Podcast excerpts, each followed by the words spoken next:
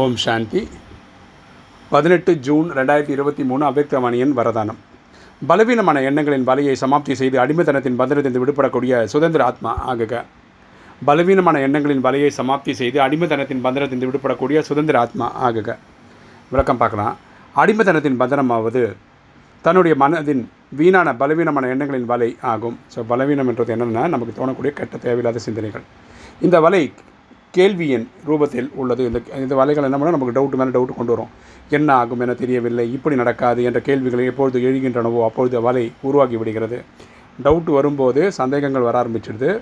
ஆனால் சங்கமிக்க பிராமணர்களுக்கு உங்களுடைய ஒரே ஒரு சக்திசாலியான சங்கல்பம் என்னவென்றால் எது நடக்குமோ அது நன்மையாகவே நடக்கும்.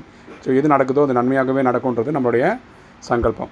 சேஷமானதாக மற்றும் நல்லதில் நல்லதாக இருக்கும் என்பதாகும். நம்மளுடைய எண்ணம் என்னென்னா எது நடந்தாலும் நல்லதே நடக்கும் அப்படின்றது தான். இந்த சக்திசாலியான எண்ணத்தினால் வலையை சமாப்தி செய்து விடுங்கள். இந்த சக்திசாலியான எண்ணத்தின் மூலமாக நம்ம நெகட்டிவ் தாட்டை பாசிட்டிவ் ஆக்கிடுங்க. அப்பொழுது பந்தரத்தில் இருந்து விடுபட்டு சுதந்திர ஆத்மா ஆகி விடுவீர்கள். அப்போ நம்ம ஒரு லாக் ஆகிறதுக்கு பதிலாக அதுலேருந்து விடுவிக்கப்படுவோம். இன்றைக்கி ஸ்லோகன் பணிவு மற்றும் பயமற்ற தன்மையே ஞானம் மற்றும் யோக சுரூப ஆத்மாவின் நடைமுறை சுரூபமாகும். பணிவு மற்றும் பயமற்ற தன்மையே ஞானம் மற்றும் யோக சுரூப ஆத்மாவின் நடைமுறை சுரூபமாகும். ஸோ பணிவு அதாவது ஹம்பிளி ஹியூமிலிட்டி அதுவும் பயமற்ற தன்மை. எதை பற்றியும் பயப்படாத. இதுதான் என்னதுன்னா ஞான யோகத்தில் சிறந்திருக்கக்கூடிய ஆத்மாவின் அடையாளம் இல்லையா? ஓம் சாந்தி.